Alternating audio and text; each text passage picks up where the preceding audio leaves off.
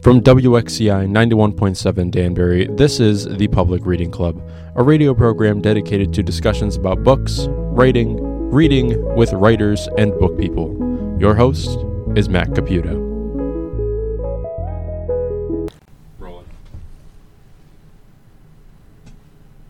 Thanks for joining us on the Public Reading Club on WXCI 91.7 WestConn Radio here in Danbury, Connecticut. I am Matt Caputo, your host. Tagging along today is our engineer, Patrick Frenette. He's always here, doesn't always speak. But uh, today we have just the most special guest coming in, uh, one of my favorite writers, really of all time. Uh, nine time novelist and uh, TV writer and producer on Law and Order and Blue Bloods, and uh, just prolific scribe in every way you can imagine. Peter Blauner is our guest today, and I really enjoyed speaking with him. And some of the stuff he said about writing and um, essentially, you know, creating stories that you care about as a writer really resonated with me and I think it was a wonderful conversation. So I I hope you all enjoy it. I hope you're following us at at Public Reading Club on Instagram. Uh, I think we're the Public Reading Club on Facebook, but you should be able to easily find us by the logo that was created by uh, also prolific artist Dom Alessandro, who lives here in Danbury, Connecticut. Um, hard to put into words, really, uh, what it means to have Peter uh, come up here to visit with us at WXCI. Peter is a writer who was right at the top of the list.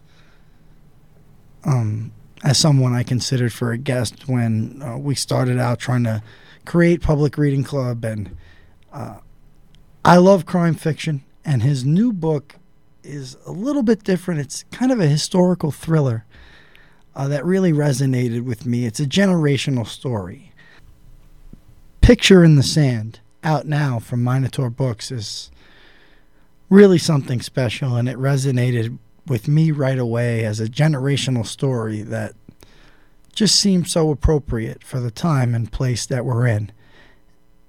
We also got to talk to Peter about just about all of his novels and a lot of the work that he's done over the years. So it was exciting to get him on, and I'm very grateful he um, made the trip up here to WXCI in Danbury. Um, I want to remind you that we are always looking for book recommendations, and at the end of the show, we read book recommendations from you, the listeners, on the air. So it's a great opportunity to let us know what you're reading. And if I have something to send you, I will. Right now, we have some stickers. So if you send us a recommendation, I will mail you a sticker, a public reading club sticker. And you can show people that you know what the public reading club is. So I'd be grateful for that. So stick with us. We've got a great interview with Peter Blauner coming up. And we're going to read some book recommendations at the end of the show. So thank you for tuning in to Public Reading Club on WXCI and stay tuned for an interview with Peter Blauner, whose latest book, Picture in the Sand, is out now. Hi, I'm Matt Caputo, and we are back once again for another episode of Public Reading Club. This is our third episode now.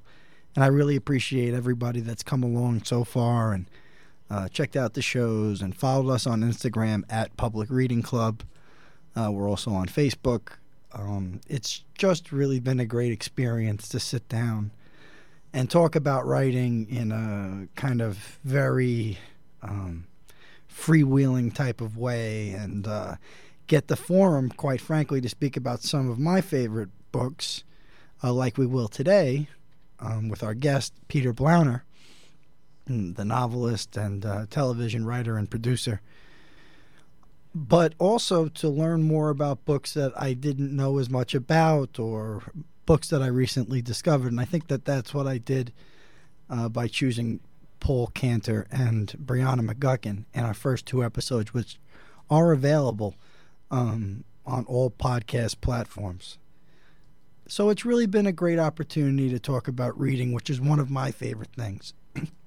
so, uh, with that, I just wanted to mention that if you follow us on Instagram or any other place, or you email at us at thepublicreadingclub at gmail.com, we will send you now a sticker that we've made. And you can see those stickers on our Instagram page. So if you send us a review or a recommendation of a book in 100 words, mostly recommendations is what we're interested in, I will send you a cool sticker from the Public Reading Club.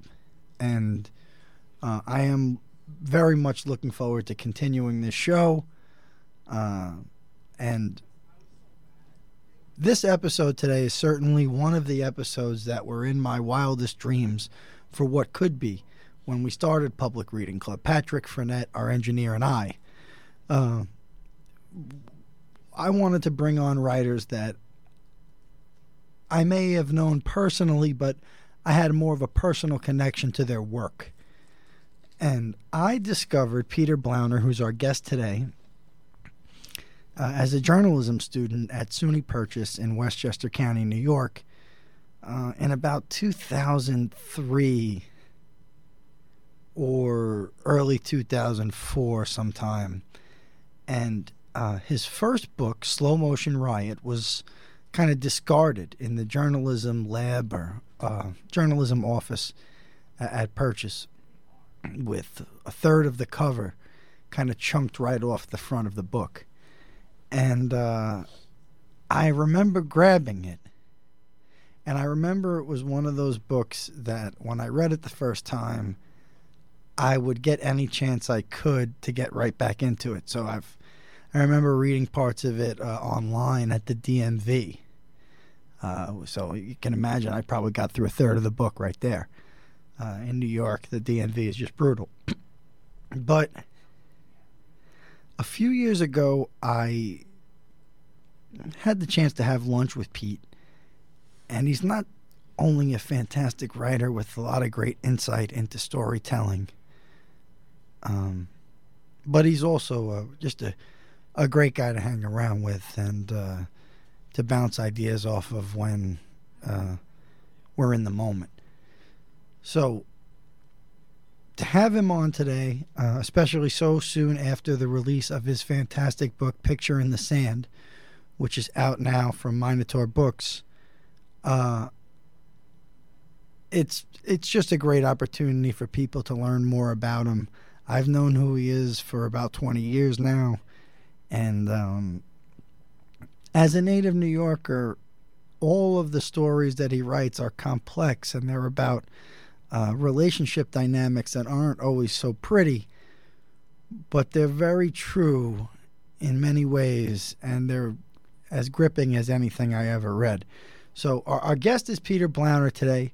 Uh, I'm grateful to everybody who has been following the show. I'm grateful to everybody from the um, the WestConn MFA program, Professor Anthony D'Aries, and uh, everybody who's shown support for the Public Reading Club so far. This is really everybody's show. We um, are beginning to get book recommendations coming in. I'll read one at the end of the show, uh, but it's it's a very much a platform for people to come and talk about books. So don't be afraid to email me or send me a DM about uh, potentially coming on the show if you have a novel or if you have um, some local connection to WXCI or if you just want to take a ride up here and talk about your book. So feel free to do that um, either on Instagram at, at Public Reading Club or you can email me personally, Mr. Matt Caputo, M R period M A T T C A P U T O at gmail.com, and I'll get back to you there as well. It's my personal email. Um, we have some other episodes coming up in the near future, but right now I, I'm very excited to have Peter Blauner as my guest, and just hang on for when the interview is over because I will be reading uh, another live book recommendation that came in from a listener of the show. Uh, thanks so much, and I'll see you a little later on.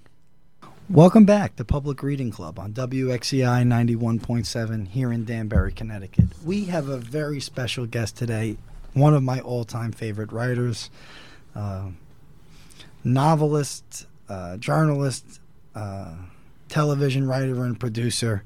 Peter Blauner is our guest today. Peter, how do you do? Thanks for having me here, Matt. Really appreciate it. How was the drive up? Um, it was um, scenic. that kind of can be, uh, reflecting on great car crashes I've seen along the way as well, um, and uh, uneventful in a good way. Tell me, you've got some Connecticut ties. You're a Wesleyan graduate. Later on, you're a reporter for the Norwich Bulletin. Right. What do you remember about your time living up here, your experience up here? How'd you choose Wesleyan? Um, I think I chose Wesleyan because uh, it had a good writing program. And ultimately, I became uh, good friends with a professor named Kit Reed, uh, who became kind of my mentor and then my longtime friend after college as well. Um, and while I was at Wesleyan, I uh, decided that I was learning more from real life than I was from uh, the classroom. I had uh, spent uh, a summer working for one of my journalistic heroes, Pete Hamill, in New York City. Um, How old were you? I was 19 years old wow. at the time, and he taught me the three things that I really needed to learn about writing within the first time I had lunch with him. He said, uh, if you have an experience and you think there's any chance you're going to write about it, write down every detail about the experience, whether you think it's interesting or not, or whether you see the point of it or not. Because when you write about it uh, six months or six years later, that detail will emerge as the most important thing. And if you don't write it down within 24 hours, you won't remember it. Second thing he taught me was um, always ask the hardest question you can think of. You may want to make it the last question because the response may be, get the hell out of my office. And, and frequently it is. But more often, it's the beginning of a more honest conversation. And the third thing he taught me was always read people who are better than you.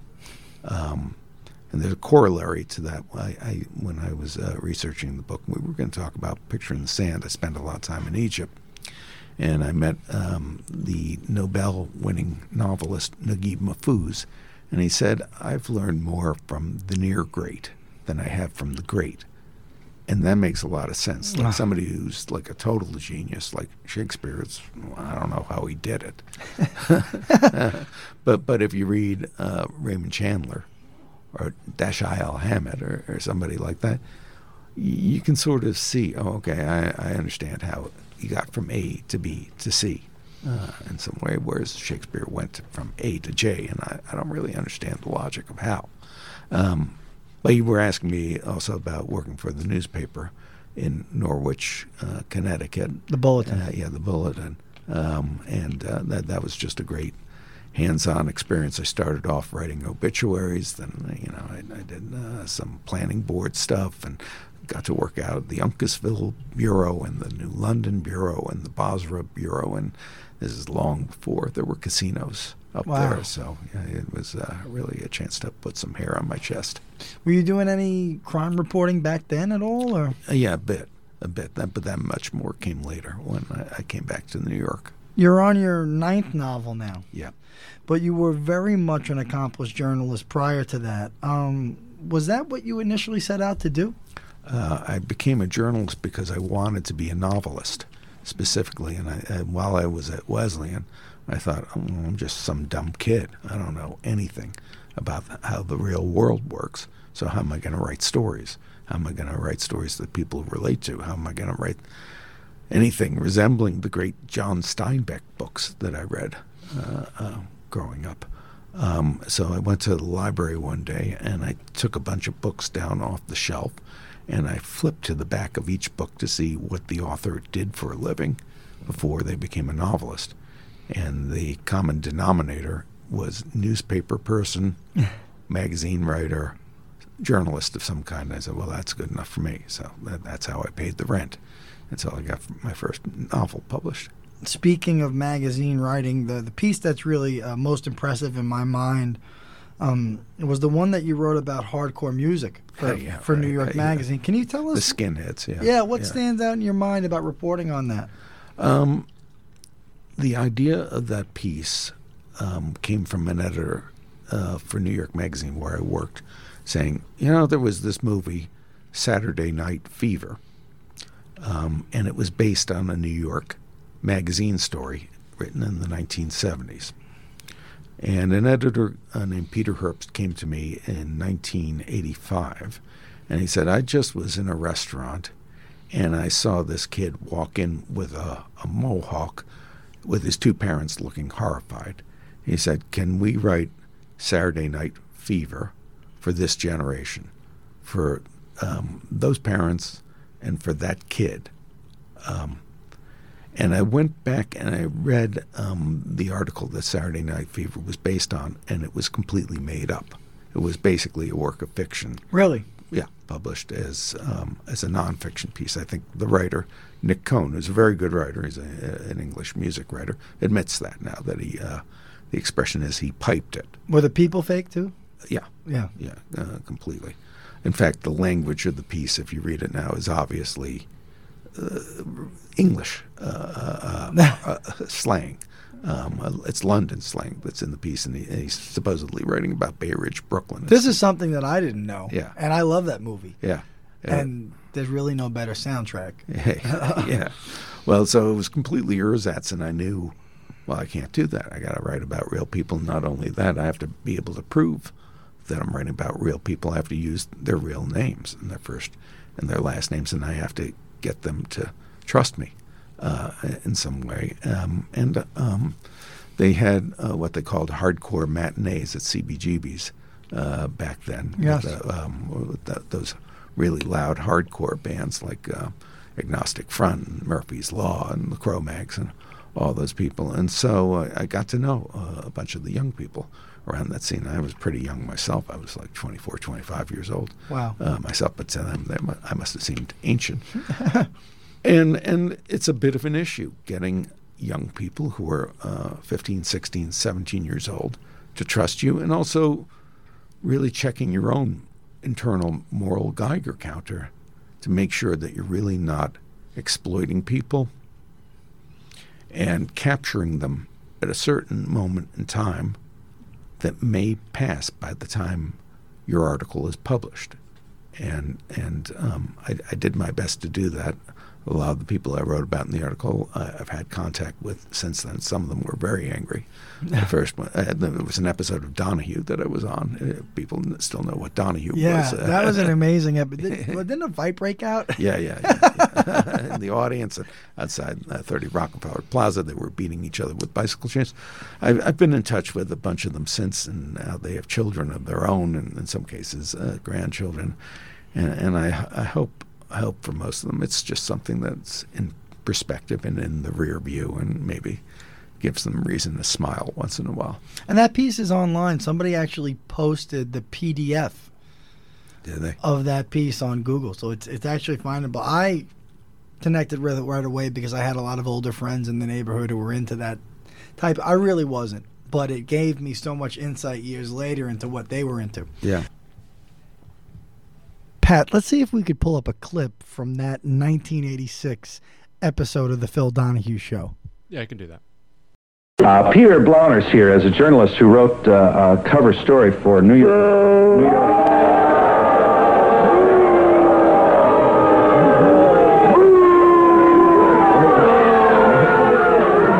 What troubles you about uh, Peter's story?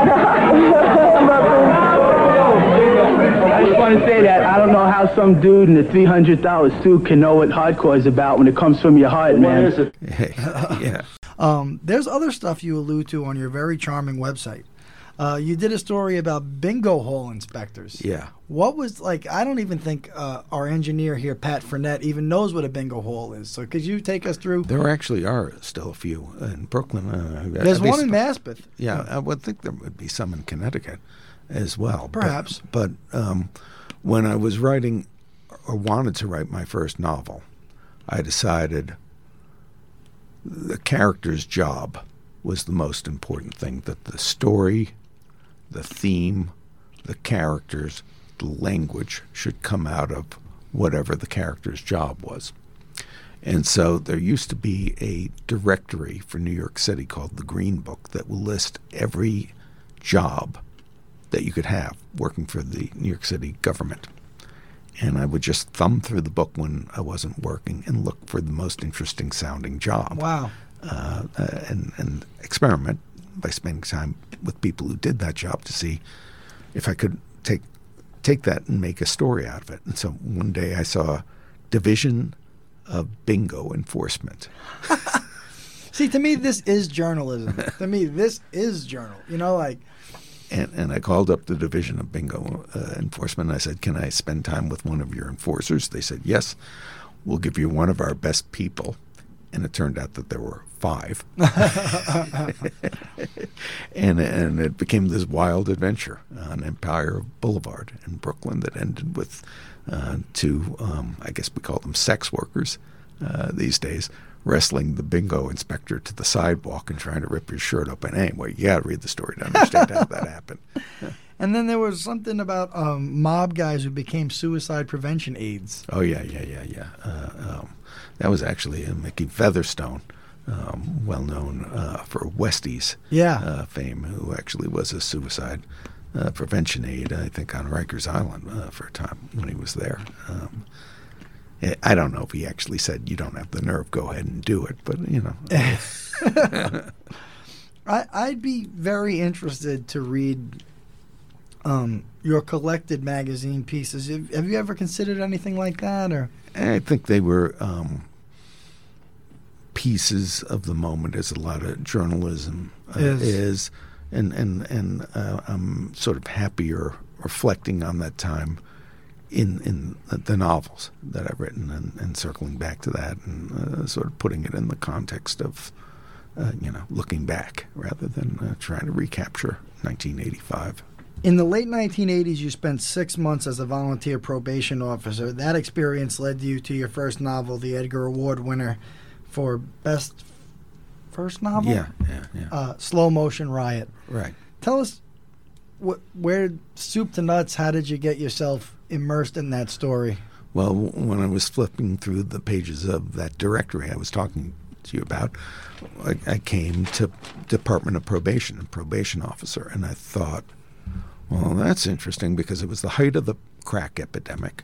It was a time that there were uh, 2,245 murders in New York City every year, which you know comes out to be five, six murders a day.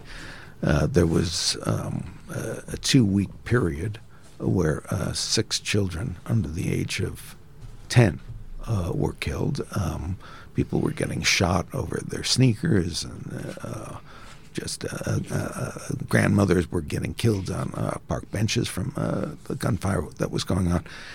And I didn't want to write from the perspective of necessarily exclusively the drug dealer uh, himself, because I figured somebody else was going to do that. And, you know, uh, rap music already was beginning to address that, and I didn't want to just write from the point of view of the horrified member of the bourgeoisie. I thought, well, who's someone who's kind of in between, who has kind of uh, an eye on both worlds, and the probation officer that was an interesting perspective because it's someone who's both half a cop and half a social worker, and he's he's dealing with the most dangerous elements of society, both at the high and the low end. Uh, uh, some of his clients were street kids caught up in, in the world of crack and guns and and, and uh, uh, explosive violence, but also some of the clients were white collar criminals who were uh, having a destructive effect on the economy already. And I thought, well, one person is dealing with all these people and is a divided soul himself, almost has a Dr. Jekyll and Mr. Hyde relationship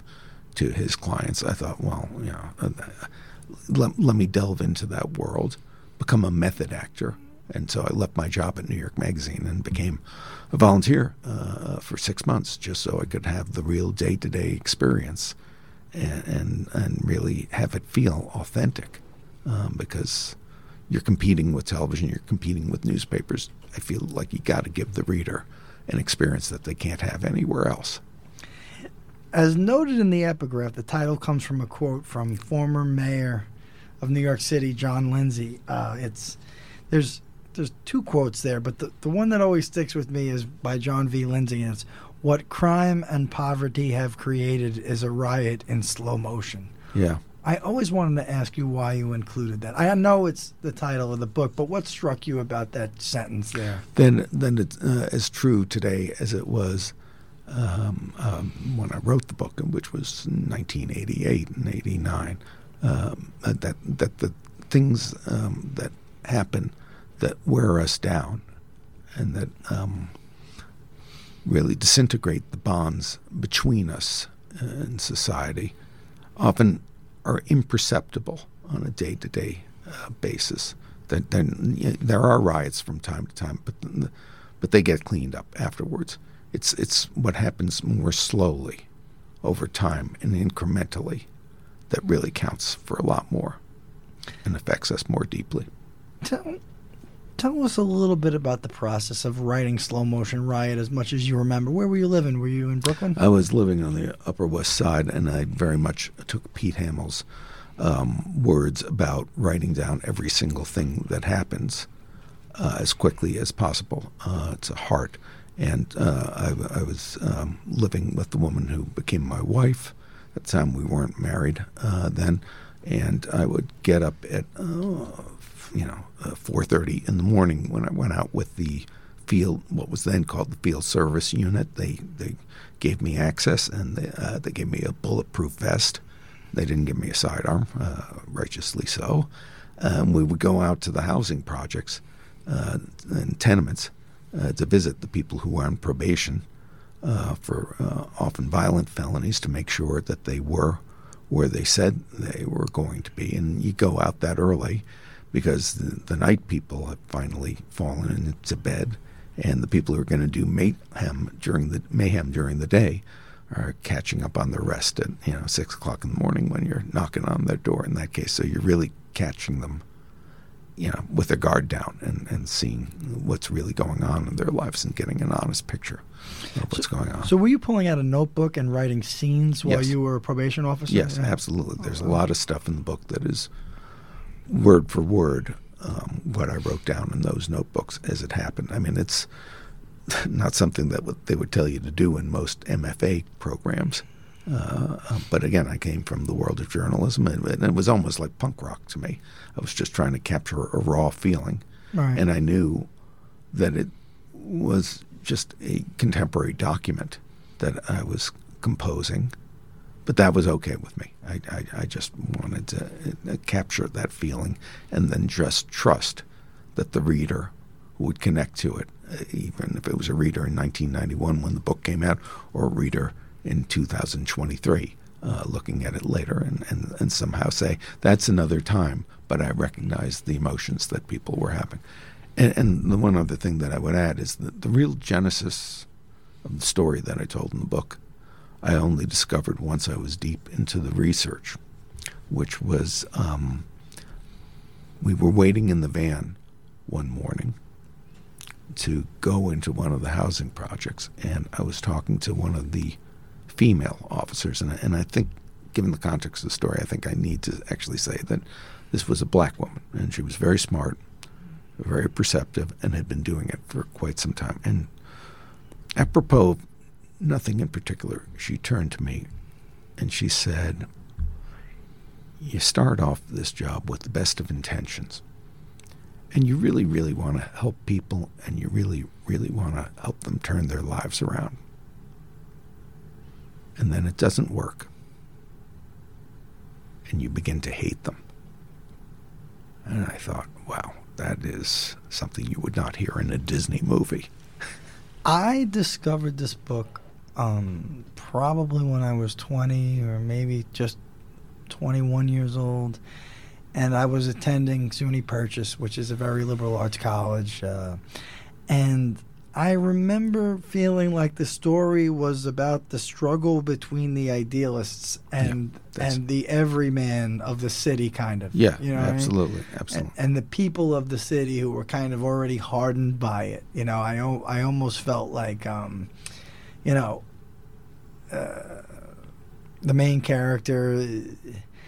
It's almost like he's one of those people that moves to New York City and decides that he doesn't like something about his street, so he's going to petition the uh, the, the the local council or something like well, that. Well, yeah, uh, but it was also to me about how do you hold on to the best part of yourself in the face of corrosive urban life, in the face of dire conditions, and that is the question that confronts not only the probation officer but the street kids who he's trying to help, uh, and uh, you know some of the people in between there. I, and I remember at the time coming out of the subway and hearing um, Grandmaster Flash's "The Message" playing in my head over and over and over again, with the f- refrain of "Don't push me, I'm close to the edge. Mm-hmm. I'm trying not to lose my head." Over and over and over again, and and it was really out of that state of mind that the book.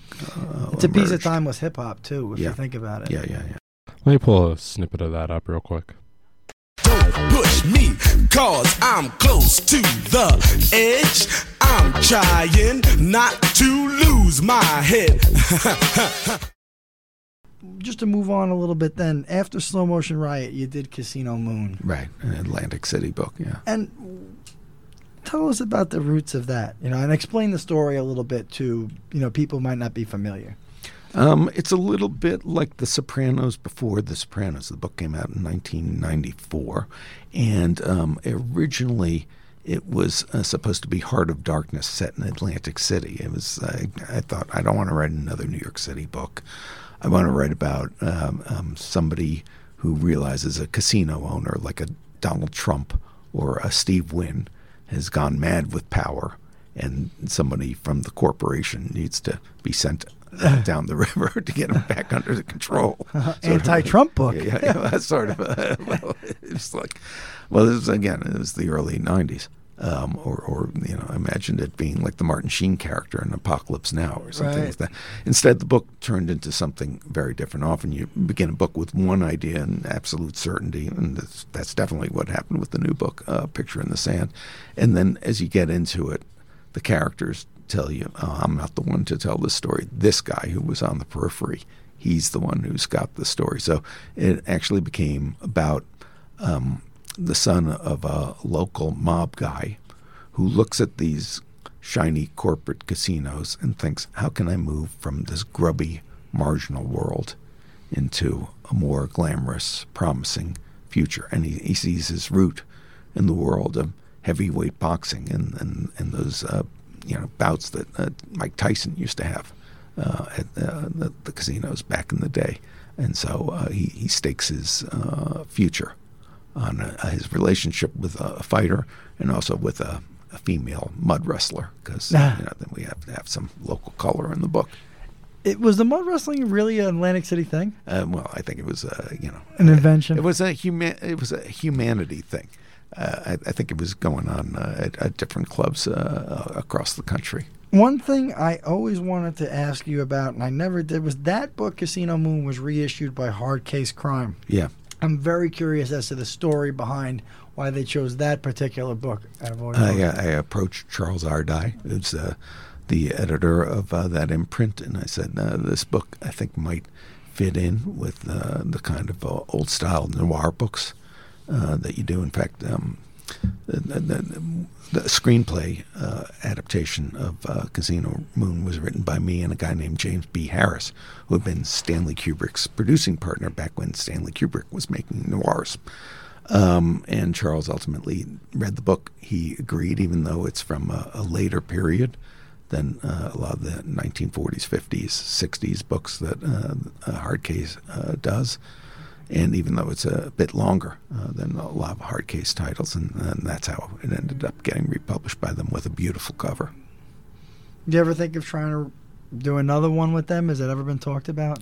you know the, the stuff um, that I've done, especially the, the, this new book, um, I kind of began to feel like, uh, you know, listen, I love crime fiction. I'll always write crime fiction, but uh, I'm I'm trying to do things that differentiate what I'm doing from uh, the tradition in some way, because you know, Hammett, uh, Chandler. Uh, Dorothy B. Hughes and all those people have written wonderful books, and I, I, I want to sing my own song. Casino Moon seems like one that could definitely be a movie. Yeah. Like could easily be a movie. Even today, Yeah. could probably easily be a movie. Even if, uh, you know, you know, Hollywood took those liberties and recast it a little bit. Yeah, sure. it could it could totally work today. Tell me a little bit about one one book that I, I, I haven't really read since the early 2000s is The Intruder. And I, I didn't really, was it really inspired by the mole people and all that? Like, what, what inspired There- that? There, there was a community of people living underneath Riverside Park in uh, Manhattan um, who um, were refer- referred to sometimes by themselves as the mole people.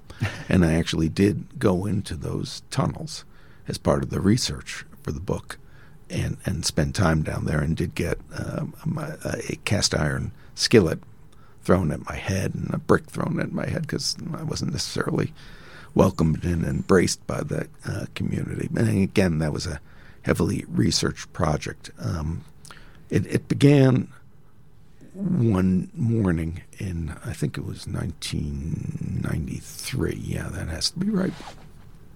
Where I was pushing my one year old son in a stroller up Broadway. And a homeless guy came out of a doorway, walked right up to me, cocked back his fist, and said, Call the police on me now, and brought his fist very close to my face. Yeah, I was so cursed. I'm not sure if we can curse on Wow, the show. I yeah. know. But um, cursing. I was so angry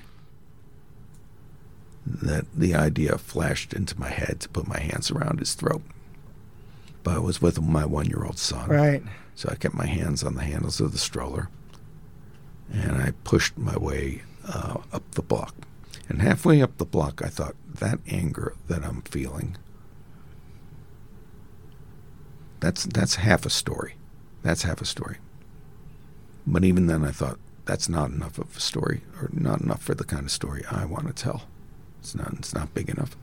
By the end time I got to the corner, I thought, but if the book is halfway about my anger and halfway about the way that guy sees the world, if half of it's his story and the story how he got to that place, then that to me is a book. Yes. And then, then those, you know, and Stephen King said, uh, uh, you know, a good novel is bringing two opposing ideas together. And that those were the two opposing ideas.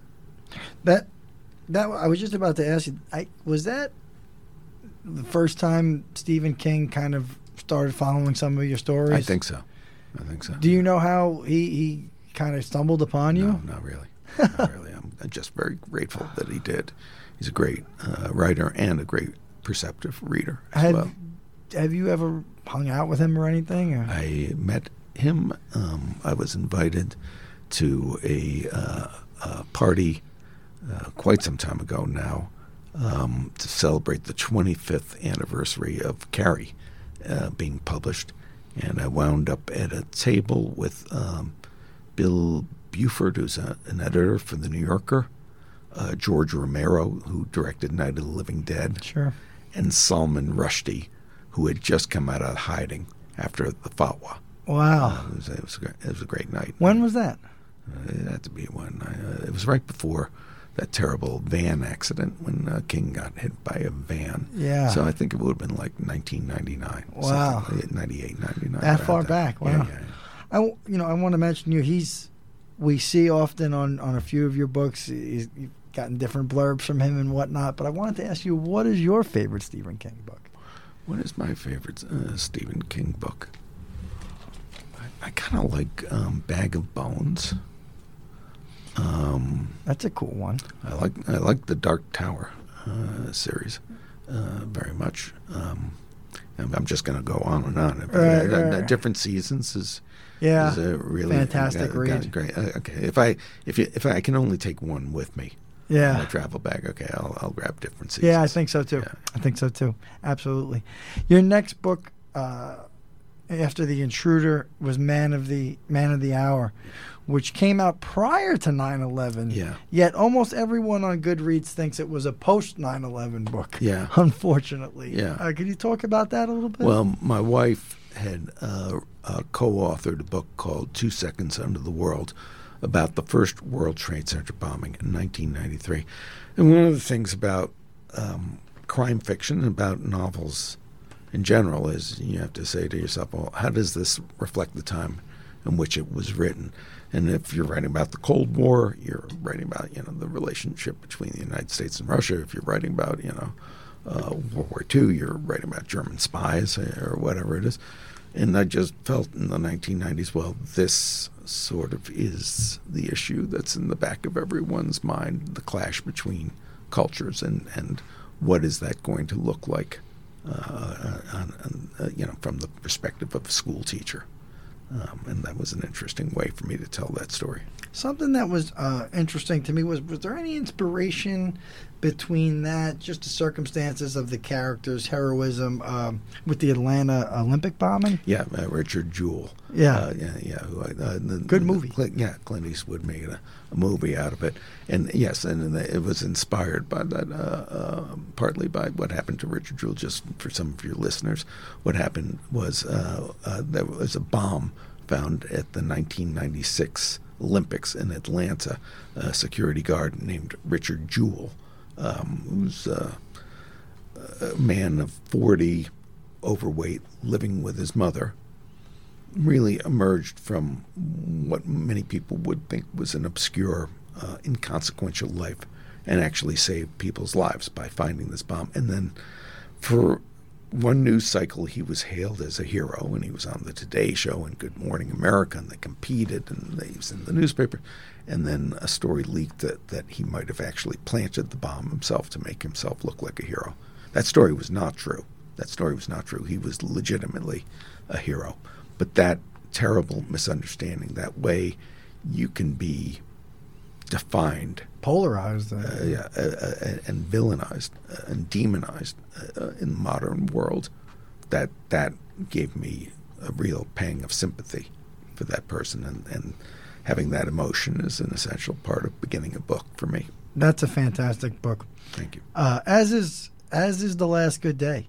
That's another book that Stephen King mentions. Uh, he's mentioned it a few times, and it's mentioned in a book um, that's often talked about there, uh, with the MFA program on writing, yeah. a memoir of craft. Uh, tell the audience about the last good day. What was the plot there?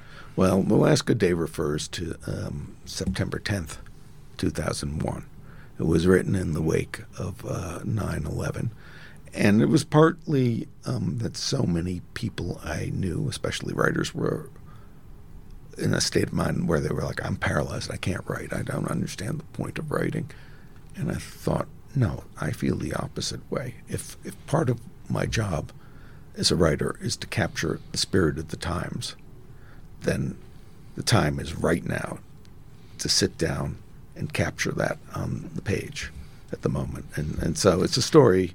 It's, a, it's the only suburban uh, book that I wrote, and but it's about how ordinary people live their lives on September 12th, September 13th, and all the days that came afterwards, and how we survived that period of paralyzing fear. I believe the Riverside, New York. Yeah, right. Made up town. Yeah. And uh, what was the inspiration for that town? Ossining, where my wife is uh, from. Ossining, where, where Sing Sing Prison is. Oh, yeah, sure, yeah, Sing Sing, also, New York. And also, also where uh, there's a, a, large, you know, sort of uh, John Cheever-esque uh, suburban community yeah. as, you, as you move up the hill.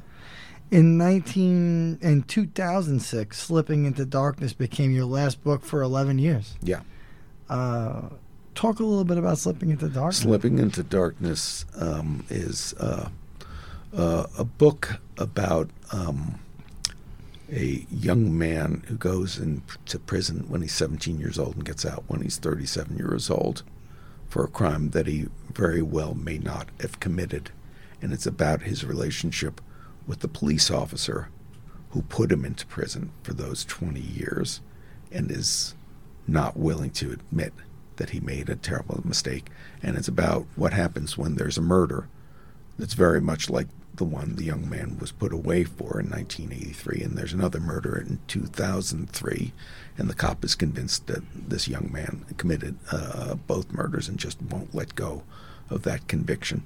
So, so it's a murder mystery. Uh, there is sort of like a, a, a, this uh, detail that begins the book that a corpse is dug up from 1983, and, the, and, there's evidence that you know, uh, just can't possibly be true that uh, connects uh, uh, the victim with someone who was dead before they were murdered.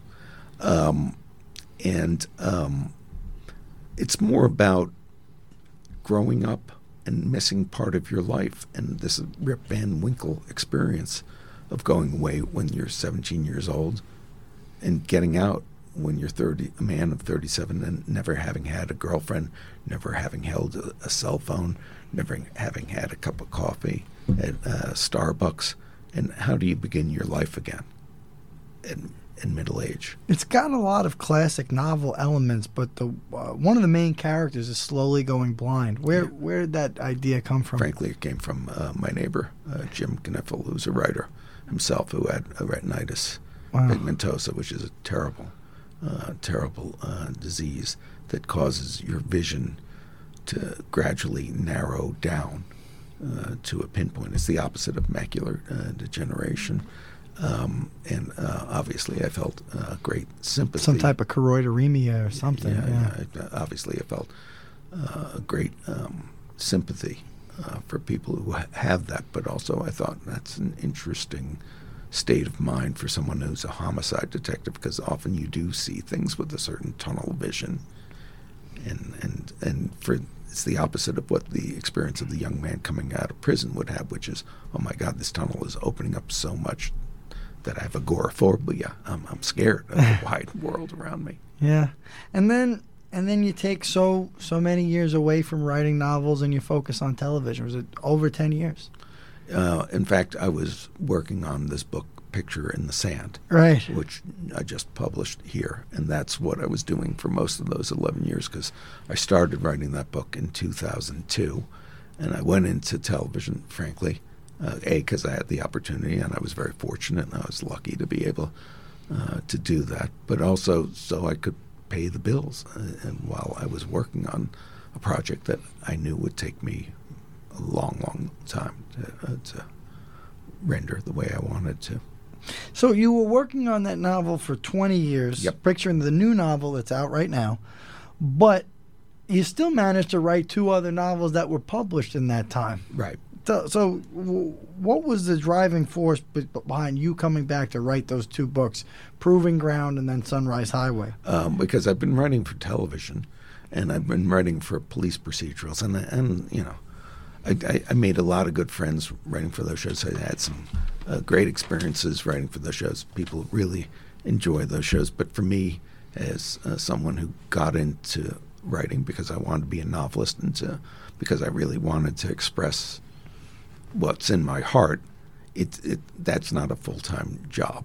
You know, write, writing uh, uh, scripts for uh, forty minute episodes. That's that's not enough. I yearned to do something that really felt like it was coming from inside me, and um, the um, picture in the sand wasn't ready yet. It wasn't coming together, and I hadn't found the right way to tell that story.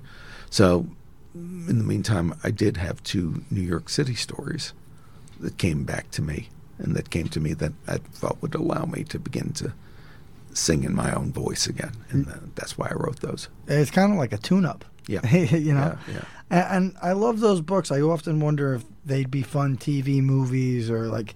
Did I, I asked you this off the air? Did, was there a cinematic thought in your head when you wrote those books? Because I almost felt like you were setting it up as a potential kind of intellectual property for a movie. you Well, know? I, I, didn't, I, didn't- I didn't approach it quite that cynically, but certainly I was aware, especially with Sunrise Highway, which is based on uh, you know, a very famous story about the Long Island serial killer, that these bodies of 10 women kept showing up on uh, um, near a highway uh, in uh, Long Island, and they still haven't found the actual killer.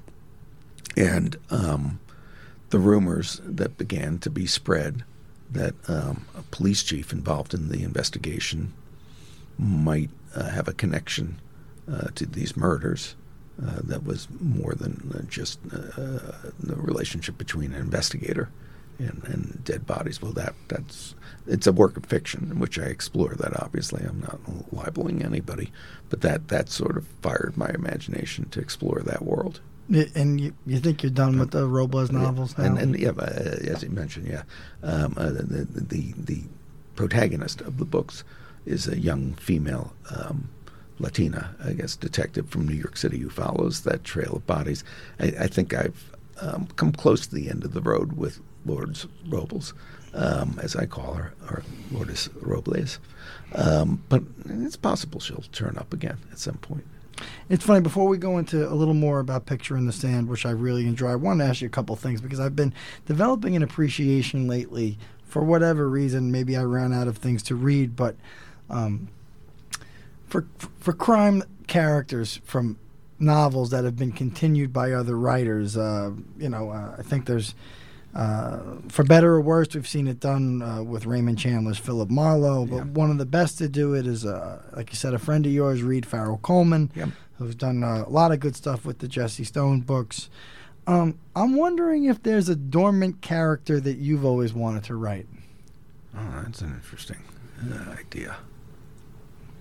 I don't know. I mean, like uh, you know, John Banville picked up uh, the Raymond Chandler character, Right. the Philip Marlowe. You know, it's, uh, it's, uh, let me come back to you. Okay. that one. That, that one, I'll have to think about a little bit. And then we come to Picture in the Sand, which seems like uh, it seems like an entirely different wavelength from Proving Ground from Sunrise Highway. Yep. Yep. So, uh, you made a cute little video uh, about how you you made the decision to write the book, but take it through, take us through it for the readers. You know? This is a book um, that's unlike anything I've ever written before, unlike anything that I attempted to do before. This was the bet that I put all my chips on. Um, it began on Passover, Easter weekend, 2002, right after 9 11. And um, every holiday, Cecil B. DeMille's movie, The Ten Commandments, about Moses, appears. And normally I only catch the end of the movie um, with the parting of the Red Sea sequence. That uh, Patrick, have you ever seen that? Well, which The, the, the Ten Commandments No. with the parting of the Red Sea. You've never seen that? I, I think I've seen the clip a few He's Yeah, seen the yeah, clip. yeah, yeah, yeah, yeah, that's we it. had it on at the arena one night. Yeah, yeah. Nobody a- knew it. It's famous. But Charlton Heston playing Moses, he stands at the edge of the water, and and he raises the staff, and it's it's the ultimate special effects shot, and and I, I think there's even stuff in Lord of the Rings that's clearly inspired uh, by that. Um, and normally that's the only part of the movie that I see, but in this case. Because everybody was too antsy to sit down to dinner right away, I caught the opening credits, and the, the, the movie stars some of the uh, most famous actors of the day: Charlton Heston, Yul Brynner, Anne Baxter Yvonne Carlo. And then it says, "As the Pharaoh's army, the Egyptian cavalry corps." And I said, "Wow, this movie was shot in Egypt. I hadn't realized that, and and I knew just enough from the other books and from being a journalist that I knew that 1954 in Egypt was a crucial stop on the road to 9 11 because that was when there was a struggle between um, the religious fundamentalists of the Muslim Brotherhood and the military leaders who had taken over um, Egypt from the king about the direction of the country.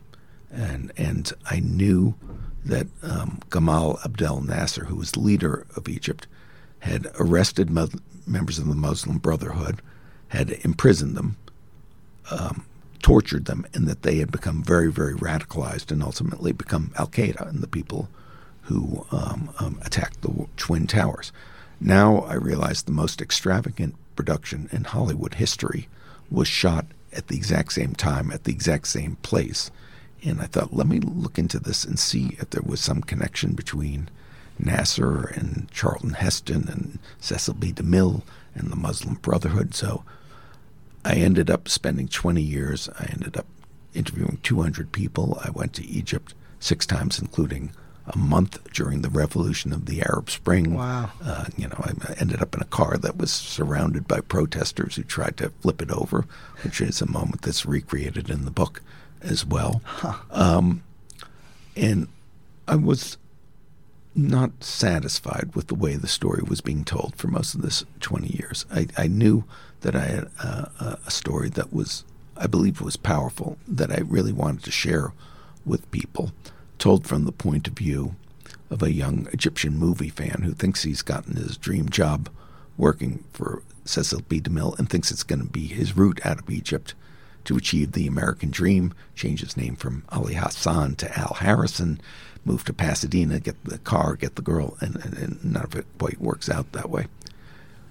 But the question was always in the back of my mind why should people today care about what happened in 1954? Yes, there's the 9 11 connection, but even that is far back into the past.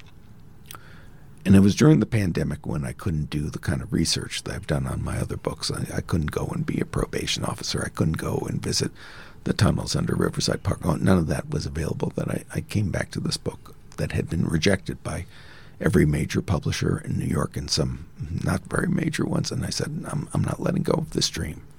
I'm going to finish this book, even if it means I have to publish it myself for three people. I'm that determined. But I had an idea of how to tell the story differently. And I imagined Ali, the main character that I described, telling the story as an old man in contemporary Brooklyn, New York, and telling it to his grandson as a cautionary tale because the grandson has run off to Syria to fight in a holy war instead of going to college and is about to make some of the same mistakes that his grandfather made. And now this story, which has been a long held family secret, is an essential thing for the grandfather to share with the grandson. So much of the book is an intergenerational story of grandfather and grandson finally getting to know each other through the sharing of the story. It's really a beautiful story, even from the very beginning. It's it's gripping, and there's there's action there, and, and, and there's there's um there's tension too, you know, between the, the grandfather and the, and the grandson, in the sense that uh, he's he's not really willing to listen, Yeah. and, then then gradually it becomes closer. Why don't you tell us a little bit about the section you're going to read?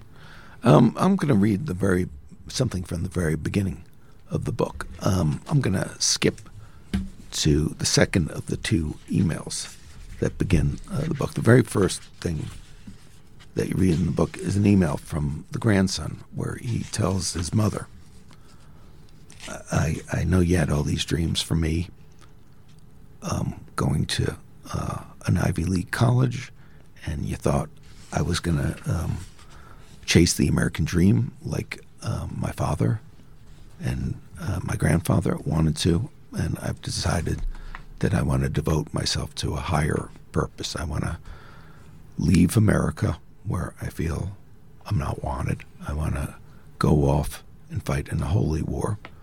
I don't want to end up being a shop clerk. I want to feel the power of life and death in my trigger finger. And this is how the grandfather responds. July 23rd, 2014. To Alex is fire 475 at gmail.com. From Grandpa Ali 71 at AOL.com. Dear Alex, I'm too old to call you by any other name. I do not use the email very often, but there seems to be no other way to reach you. Your mother tells me that your cell phone is turned off and that you have left no forwarding address for regular mail. Whether this message will ever reach you or whether you will respond in any way, I have no idea. I pray that you are still alive to read this. It has been more than six weeks since any of us heard from you. Your mother cries every single day, often several times in the course of one meal. Occasionally, your two sisters cry as well, but mostly they stay in their rooms. Your father is like a zombie.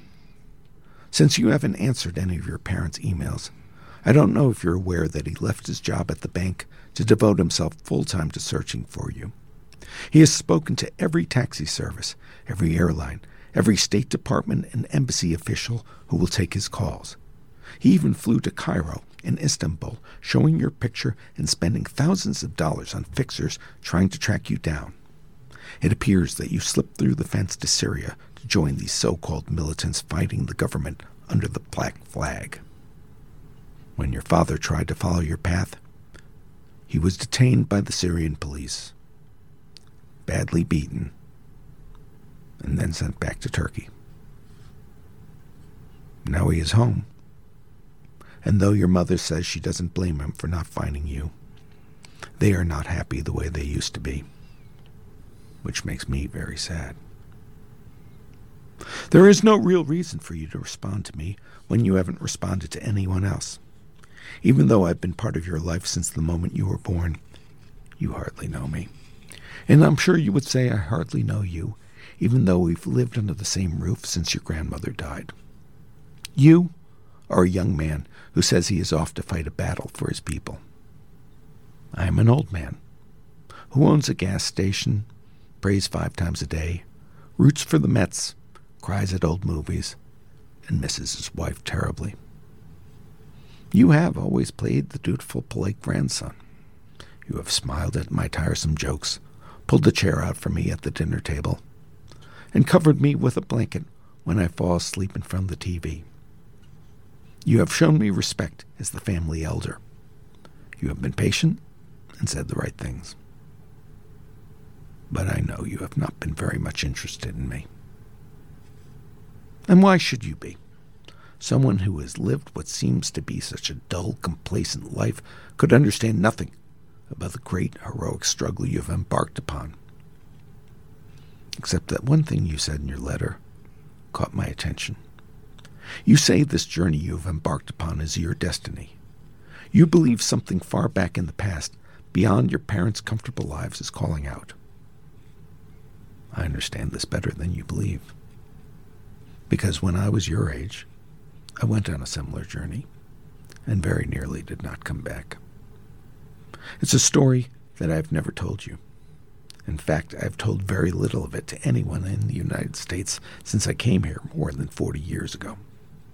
Even your father, my only child, knows just the broad outlines because I have always cut him off from asking too many questions. I wanted him to be an American, bright eyed and hopeful, proud of me as his father, and knowing as little as possible about the past. Because the truth is, your boring grandfather, Ali Hassan, the gas station owner with his leathery skin and his old man cologne, spent many years in prison for being a violent criminal and lost his left eye in the process. I've always been strict about keeping the secret, but after your grandmother died, I found myself starting to write things down. Why? I wasn't sure at first. But when I was a young man, I was a kind of writer. Or at least I aspired to be. So I began to write my life story. Not because I believed anyone would ever publish it, but because I recognized something of my own restlessness in you. So I wanted you to know me, to know that I had this life. For a while, I thought I might not show it to you, at least not while I was still alive. But now, I feel more urgency. I don't know if you will have the time or the inclination to read what I have attached here if God sees fit to have it reach you. But I hope you will, because I know how this movie ends. Yours, with love and compassion, Grandpa. What I wanted to ask you about that is in creating these characters for Picture in the Sand, creating them as individuals, making them real to you as the writer, what went into that? Um, time. Just investing time, imagining being that person, having those experiences, becoming closer to the age of the old man than I was to the young man when I began writing the book, and accepting the fact that there are no shortcuts sometimes. How how much of the relationship you have with your sons went into this? Uh, I don't think very much. Neither of them, as far as I know, is talking about going to Syria. No, but I anytime mean, soon. They're more more into MMA. that's, the, that's the battle that they're up to. I was doing a lot of driving when the book was first released, and I got to listen to the audio version of Picture in the Sand, read by Sean Rohani. Yeah. Uh, it's really well done. Uh, I also feel like you convinced yourself as the writer uh, that each of these characters had a distinct voice. Yeah. And how important is that in all the books you've done? And and, and for even advice for other writers, because I, I I sometimes you know he, here in the the writing program, the MFA program here at WestConn, I come across a lot of students that sometimes they have good idea for a story, but then the dialogue kind of falls flat, uh, or, or they have a good idea for a character, but they can't quite develop it past the dialogue. How how do you work on getting the voice distinct? Well, writing does come out of an oral tradition. Before there were printing presses, before there was you know common language. One of the greatest works of literature existed in the Iliad. I mean, and it was a, a poem that was recited. So, when I write something, if I have any integrity, I try and make time to read it out loud to myself. And if it sounds wrong, if it sounds fake, usually the problem is not with the individual sentence, it's with the whole idea underneath it. It's with the fact that you haven't really figured out your story or the right way to tell your story, and your tongue will trip you up, uh, almost as if you're unconscious is stopping you uh, because you're not telling the truth. You you know the biz as well as anybody else, and I, I wanted to ask you after after listening to the audiobook, just uh, I'm asking because I don't know how come all of your books aren't on audiobook. A lot of them are. Uh, I, I, think um, you know I started early enough. 1991 that the audiobook market wasn't as big a deal oh yeah. back then. And also the the other uh, tricky thing is I, I was alluding to before it's hard to find one writer who can do like you know a Jamaican patty salesman who can do the the Mexican lady uh, selling a mango in the subway who can do you know uh, the the waspy guy you know working on Wall Street you know and and that one one actor especially these days with people being so sensitive about these things can can capture all that it's it's one thing for me to try and persuade you um, on the page that I'm an Egyptian grandfather talking to his Egyptian American grandson. If I like tried to do that accent myself, it wouldn't be very good. I, I was lucky when we did the first event uh, for this book at the Mysterious Bookstore in Lower Manhattan. Uh, that my friend Eric Bogosian uh, read um, the part of the grandfather, and he did it beautifully, and he did it with an accent. I would never have the nerve to do that myself. You, you you've got nine books, dozens of episodes of TV shows. How close? Uh, we we talked about this off the off the air, but we didn't talk about it. How close have these gone to, you know, the movie stage? Because we've had you have so many books, and we have so many writers even entering the program that think getting to that movie stage becomes easier. no, it, it actually uh, becomes uh, harder. I've had a um, with the, the books, um, Slow Motion Riot was under option for 30 years and may well be under option again uh, soon. Uh, you know, uh, The Intruder had Oscar winning directors and screenwriters involved in uh, adapting it and uh, never ended up in front of the cameras. Um, and, you know, maybe someday Picture in the Sand could become a movie. I certainly had cinema very much in my mind as I was writing about you know uh, what happens to this young man uh, both on a movie set and in prison, and I, I could very much uh, envision it as the kind of widescreen movie that I grew up watching in those great uh, old movie theaters with the red velvet curtains but it has to exist and work first and foremost as a book between two covers, and so that's that's my primary allegiance to making it work as a story that people are reading. But before I let you go, I want to ask you one question. Then I'm going to ask you for a couple of your picks. But one one question I want to ask is if you want to say what what what's taking up your time now? What are you working on? I'm writing a, another urban crime novel, um, very much in the same vein as Slow Motion Riot and uh, proving ground, um, and really going out and doing the research again and uh, trying to get uh, the accumulation of calluses and bruises on my hands deliberately that'll make it feel real, uh, make give it uh, what critics used to call the feeling for life. Because I, I think no matter what anybody says about oh, there's a market for young adults, there's a market for uh, romantic uh, literature, or whatever it is. I think people want to connect with the characters and feel that they're people they could know in their actual lives. So that's the real challenge. I lied. I have to ask you a follow up. Is there any characters from all of your books that you'd love to Achilles, by the way, yes, who, who or Odysseus. That's a character I would like to uh, continue. There you go. Like, uh, but I mean, a character from your books. See, the, I, I don't think everybody will know. You are a, a, crime novelist. Most of your books, all of your books, are really standalone books. Yeah. Uh, there's only one case that I know of where characters Yeah. repeat. Right. Have you- yeah. wh- What do you think of that invention? Do you ever have a a like a feeling like you want to bring an old character back for a new f- story? I don't particularly feel attracted to the idea of writing a, a series character myself because for me, the whole thing with um, a story, a novel, is it has to be about change and it has to be about somebody's life changing in a very fundamental, deep way. And if it's the same character in 25 books and they're going through 25 major changes in their lives, there, there's something really wrong with them. Yeah, that's int- that's an interesting way to- They're, they're a little unstable. I'm- but I'm good with, okay, I'm telling a story about a bigger landscape. I'm talking about a neighborhood. I'm talking about a city. I'm talking about a place, and having people come back.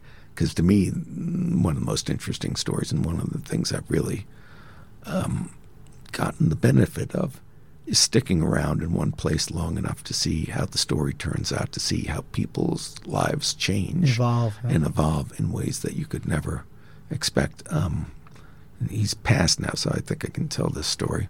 Um, I was friends with um, a famous criminal lawyer named Jerry Shargel. He was John Gotti's lawyer. And at one um, of the Gotti trials, he was excluded and accused of being house counsel for Gotti. And, and they actually got rid of him, uh, which is a very, very heavy charge to be making about uh, an officer of the court. And a few years before he died, uh, Jerry invited me to a luncheon where he was getting an award for uh, Criminal Defense Lawyer of the Year. And the person who presented the award was a judge named John Gleeson, who recently published a book himself. And Gleeson uh, actually got up and, and performed a musical tribute uh, to Jerry in uh, to the tune of um, Leonard Cohen, Suzanne. But but the uh, more interesting thing is Gleeson, before he was a judge, had been a prosecutor, and in fact had been opposing counsel in that Gotti case, and in fact had been the one who made the charge that Jerry was house counsel Wow. and essentially acting as an arm of the mafia. And he said, in presenting the award to Jerry, "You you live long enough, you see everything." Well, that's that's what I want to stick around for as a storyteller. Yeah, you, you've definitely done it all. And um, speaking of seeing it all, I'm going to ask you two little questions as we exit here. You watch a lot of movies, and you often write about those movies on Facebook. Right. I go to the movies every week, and I, I try and watch a few movies a week myself. Um, I I like a certain type of movie. You know, I love I love it. I love anything that's like The Usual Suspects. I love anything, um, anything based on a crime novel. What Yeah. What's your favorite like detective kind of crime movies? Noir. Yeah, noir yeah, movies. yeah, I noir, noir. Again, I love this show, Noir Alley, that's on uh, TCM, that's hosted by Eddie Muller. And and one of the things that I really love is that occasionally he'll put on a movie I've never heard of before, and I, you know, I'm, I'm pretty steeped in those old uh, detective uh, noir movies, and he'll show something from 1950 with actors I've barely heard of, with a budget of uh, a dollar fifty. And they're not all great, but once in a while you'll see one that's a real gem, and that's why I go on Facebook to say, guys, you got to check this out. You, you you still like to go to the movie theater, Pete? Yeah, once in a while, but they make fewer and fewer movies for old guys like me. So, Yeah, yeah. We got to get to see Marlowe soon. Yeah. Um, la- very last thing, uh, we want to thank you so much for coming up here today. You, you're uh, when when I had this show in mind, uh, I, you know, to be able to speak to you about all your books and to talk about writing and to even share that with some of our community here for the WestConn uh, MFA and creative and professional writing. I'm sure some people listen to this and, and, and I know they'd love to have you back uh, maybe later um, next semester or next year. But tell me, I usually have a guest, at least one of the guests that comes on the show so far. I've asked them for a book recommendation, and I'd love for you to recommend a great, it, the ma- you know, a master of crime novels. Why don't you recommend a good crime novel everybody would really like, maybe by another writer? Does it have to be a crime novel? Uh, no, but no, but uh, Oh well, I- you can recommend me crime novels off the air. I'll recommend you crime novels off the air, but I'll just recommend a novel because I think it's a piece of great writing. Sure, Bambi. Bambi. Bambi is a great novel. I'm not kidding about this at all.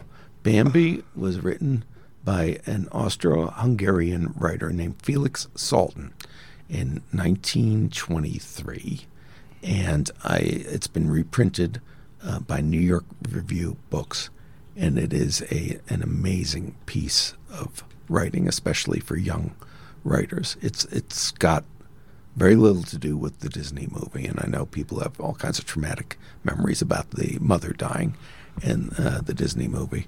Um, Salten made the ceiling and the walls disappear for me, and I felt like I was in the middle of the woods, and it was as intense and involving for me as the best of crime fiction uh, that I've uh, read. Um, and an interesting piece of history. Um, Salten himself was driven out of uh, Austria because he was a Jewish writer, and the Nazis perceived this book as being an allegory about the oppression of the Jews. And they, he basically was lucky to get out alive. Wow, Uh, I didn't know that. And, and, and when you read the book, you definitely can interpret it that way. And the other interesting thing about it is Salten himself was a hunter. Even though the book is very much from the point of view of the deer, you can also appreciate that the book had to have been written by a hunter who was very much aware of, you know, what's going on in the woods all the time. Wow. Pete, thanks so much for coming in. Uh, Great to have you here as um, you know, as a writer and as a friend, and we- we definitely look forward to what you've um, got coming in the future. Uh, this has been the third episode of Public Reading Club on WXCI 91.7 from Danbury, Connecticut. The writer is Peter Blauner. The book is Picture in the Sand, out now from Minotaur Books. Thanks a lot, Matt. Thanks again for sticking with us on the Public Reading Club here on WXCI 91.7 from Danbury, Connecticut at Western Connecticut State University. We had a great interview with Peter Blauner. Uh, it's, it's really humbling to have Peter drive up and uh, spend some time with us here today and uh, share a lot of his thoughts. So, Pete, thanks so much for coming up.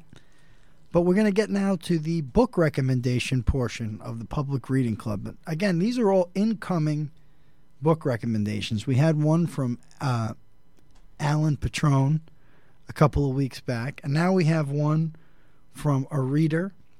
We have a book recommendation from a great Danbury guy, a huge fan of the Danbury Hat Tricks, Ron Evans who's just a prolific reader. He's very close to being a constant reader, having read all of Stephen King's books up until uh, this point.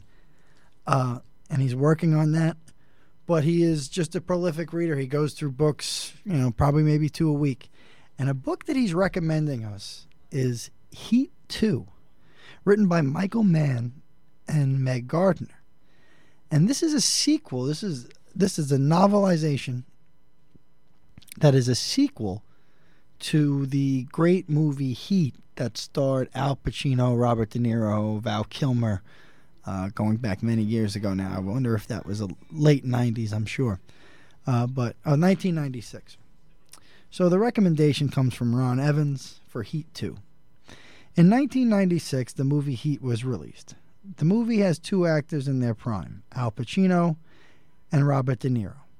It was one of the best movies to show in depth character development and what makes them tick. In August 2022, Michael Mann continues the story from the movie. The book picks up right where the movie ended, so you can see Pacino's character, Hanna, chase after Val Kilmer's character, Shiherlis. Spoiler alert Neil McCauley, who's played by Robert De Niro, is shot by Hanna in the final scene of Heat. But that doesn't stop Michael Mann from showing McCauley in his prime with a prequel story. The storytelling in this book is excellent and continues to show the lives of the main characters from the film. If you are a fan of this movie, then I highly recommend reading the continuation. It's a prequel, 1988, and a sequel, 2000, all in one. The original Heat movie was based on events from 1995. It's crime fiction at its best. Hope this helps with the show. Ron. Ron Evans, thank you so much for sending um, us a recommendation here at the Public Reading Club. Ron uh, is, a, again, a, a, just a very constant and steady reader. Uh, tells me that he puts away a book every time he goes on a business trip. Uh, just reading all the time, and we often talk about books uh, on Friday and Saturday nights at the Danbury Hat-Tricks uh, Pro Ice Hockey games here in in Danbury. Uh, great local tradition. Incidentally, if you're interested in ice hockey and Danbury, uh, cat's out the bag that our engineer Pat and I also host a weekly hockey show dedicated to Danbury hockey and some of what you may have seen on the uh, crimes and penalties documentary on Netflix about the Danbury Trashers. So some of that stuff comes up, but we keep people pretty up to date here on 91.7 WXCI uh, from Western Connecticut State University.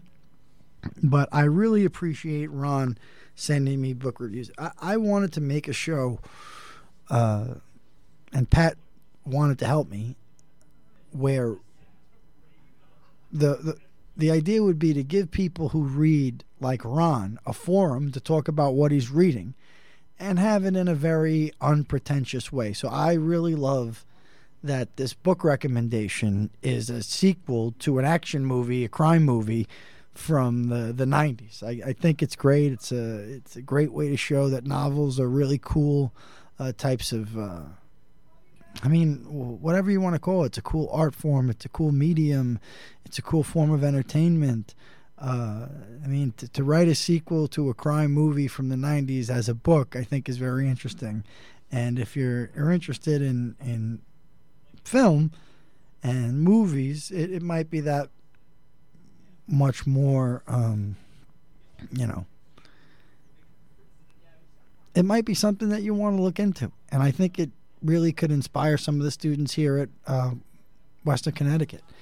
You know, this is a popular movie that the you know the director and the writer just kind of decided to recreate uh, another world to. So I, I, think it's interesting when that happens, and I want to thank Ron for sending it in his recommendation. He often has had a few beers uh, down at the rink, and we are deep in conversation about books when like a goal is scored or a fight breaks out during a hockey game. So uh, it uh, it's really great to get a recommendation from him. And incidentally, if you want to send us recommendations, do it on Instagram. Uh, do it via email. You can either email me personally, Mr. MR period, Matt Caputo at gmail.com, or you can send it to the public reading club at gmail.com. We check that email uh, for recommendations all the time. But please send us in something. Uh, send us a friend of yours that published a book recently, and there's there's something to talk about because we want to hear from those people. Thanks again. This is Matt Caputo from Public Reading Club signing off from 91.7 WXCI, Danbury, Connecticut, WestConn Radio. See you again soon. Thanks so much for sticking with us at the Public Reading Club here on WXCI. It was great to have Peter Blauner visit us in the WXCI studios and share his experience, share his knowledge. Uh, I felt like there were a lot of writing tips in there um, that I hope some of our WestConn MFA students were tuned into if they did check out the show today. It's really been um, so far very special to have different writers from different backgrounds, um, different types of books they're writing, and that's what really inspires me about literature. I love speaking to people that write books that I'm not necessarily interested in sometimes. In this case, Peter Blauner's book is very interesting to me, captivating, uh, so richly told, and so true that um, I I think I'll appreciate it more and more as I get older. So it was really fun checking in with Peter. He's been not only a friend to me, but he's definitely been a friend to this show since we've started. And um, I'm looking forward to his next book too, because he does have another project on the burner, and it'll be exciting to see what he comes up with. Because um, w- one thing about him is is that he's, as we spoke about uh, earlier in the show, he's never writing the same character more than once. So it's a completely different story he's weaving every time he writes a novel, and that's. Uh, I think just a testament to how rich his imagination is and how skilled he is as a writer in uh, producing something from these very uh, sometimes complex uh, circumstances that he uh, outlines in a novel. So it was great to have Peter on, and I look forward to having more guests on. Uh, we've we've definitely started to pick up a little in terms of people being interested in the show. I mean, I, it's crazy how we still have a low number of social media followers. Again, you can follow us at Public Reading Club on Instagram and also Public Reading Club on Facebook. Um, the thing is, I think it's just we're creating a forum for the writers and the readers to just express to us what they're reading, what they're interested in right now, what they're excited about, and we want to hear about all of that. So if you just want to email, it's the public reading club at gmail.com. And I'm sorry for all the different iterations uh, to identify us, but that's just the way of the world these days. Uh, it can't be all uniform. But please reach out to us at the Public Reading Club and, you know, tell us what you're reading. So, this is the point in the show where I read a couple of recommendations from some readers out there. And we're very lucky today to have seasoned reader uh, Ron Evans sending us recommendations. Uh, Ron is right up to date with almost all of the Stephen King books. He'll do it this summer. Uh, he's tells me that you know when he goes on business trips for work, uh, he sometimes puts away an entire John Grisham novel in just a short little uh, overnight kind of business trip. So Ron Evans, he's a guy that I know through the Danbury Hat Tricks games, and if you're interested in hockey at all you can also tune into Hat Trick City, which will give you the update on everything going on with Danbury professional hockey with the Danbury Hat Tricks, and we go back and talk about the Danbury Trashers of Netflix fame. Um, so if you want to watch the Netflix show, it's uh, Netflix Untold Crimes and Penalties about the Danbury Trashers, and then you can start listening to Pat and I's uh, weekly radio show called Hat Trick City. But right now we're talking books on a public reading club on WXCI 91.7 here in Danbury, Connecticut. The recommendation coming from Ron Evans is a unique book. It's Heat 2, written by Michael Mann and Meg Gardiner. And what it is, it's a sequel to the 1996 movie Heat, which starred Robert De Niro, Al Pacino, and Val Kilmer, written as a novel. So I'm going to go through that uh, as quickly as I can. And that's a recommendation from Ron Evans, uh, Danbury hockey super fan and nearly constant reader uh, of the Stephen King variety. So thank you, Ron, for sending in this recommendation of Heat 2. Heat 2, Michael Mann and Meg Gardiner. In 1996, the movie Heat was released. The movie has two actors in their prime Al Pacino, who plays Hanna, and Robert De Niro, who plays McCauley. It was one of the best movies to show in depth character development and what makes them tick. In August 2022, Michael Mann continues the story from the movie. The book picks up right where the movie ended, so you can see Pacino's character, Hanna, chase after Val Kilmer's character, Shiherlis. Spoiler alert Neil McCauley is shot by Hanna in the final scene of Heat, but that doesn't stop Michael Mann from showing McCauley in his prime with a prequel story. The storytelling in this book is excellent and continues to show the lives of the main characters in the film. If you're a fan of this movie, then I highly recommend reading the continuation of this story in Heat 2. It's a prequel, 1988, and sequel, 2000, all in one. The original Heat was based on events in 1995. It's crime fiction at its best. Ron Evans is a guy that I'd like to get on this show because he's really just a prolific reader and he knows so many books and he's he's very well versed in nonfiction. So I'm hoping to have an all Stephen King show at some point with Ron as kind of like my co-host, and we can discuss a lot of Stephen King stuff. We asked uh, Peter Blauner about Stephen King earlier in the show, and uh, it would be great to talk to some of our other guests about um, his impact on them because I think it would be cool. Then we got another book recommendation, and it's uh, the Foundation trilogy from Isaac Asimov, from great friend of the show, Greg St. Clair, who's also a diehard Danbury Hat Tricks hockey fan. And if you find the Danbury Trashers documentary on Netflix, Crimes and Penalties from the Untold series, you're going to get to know Greg St. Clair. So I think it would be a great opportunity to not only find out about Greg's favorite book, but to also go on Netflix and learn a little more about Danbury. Um, but uh, Greg's mentioned this book to me a few times. He supported the show. He uh, heard about the show and he wanted me to do uh, something about the Foundation trilogy. But I thought, first off, it would be great to just get him to recommend it. He said, It's been 35 years since I've read it. But I'd say to make such a long story so engaging and be coherent is incredible. Only part I can actually remember is the guy smuggling an atomic bomb in his tooth. But it's a great book and I think people who pick it up would like to check it out. Thanks, Greg. So, Greg, thanks for sending in your recommendation of Isaac Asimov's Foundation trilogy.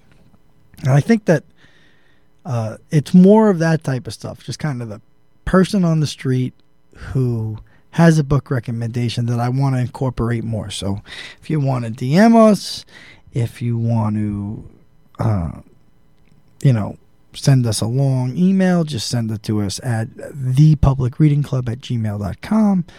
And we're going to get back to you. We're going to include you on the show, and we might even send you a gift if we have one laying around. We do have some books laying around right now, so if you want a copy of Most Dope, the Extraordinary Life of Mac Miller by Paul Cantor, who was our guest on our first episode. Send us a book recommendation, and I'm going to get um, the books out this week. So thanks for tuning in to Public Reading Club. We will be back um, on the 19th, and we, we hope you enjoy what you heard today. If you did, drop us a line. Public Reading Club on Instagram, Public Reading Club on Facebook. And this has been the Public Reading Club from WXCI 91.7 in Danbury. The Public Reading Club is a production of WXCI 91.7 Danbury, hosted by Matt Caputo and produced by Pat Frenette and Matt Caputo.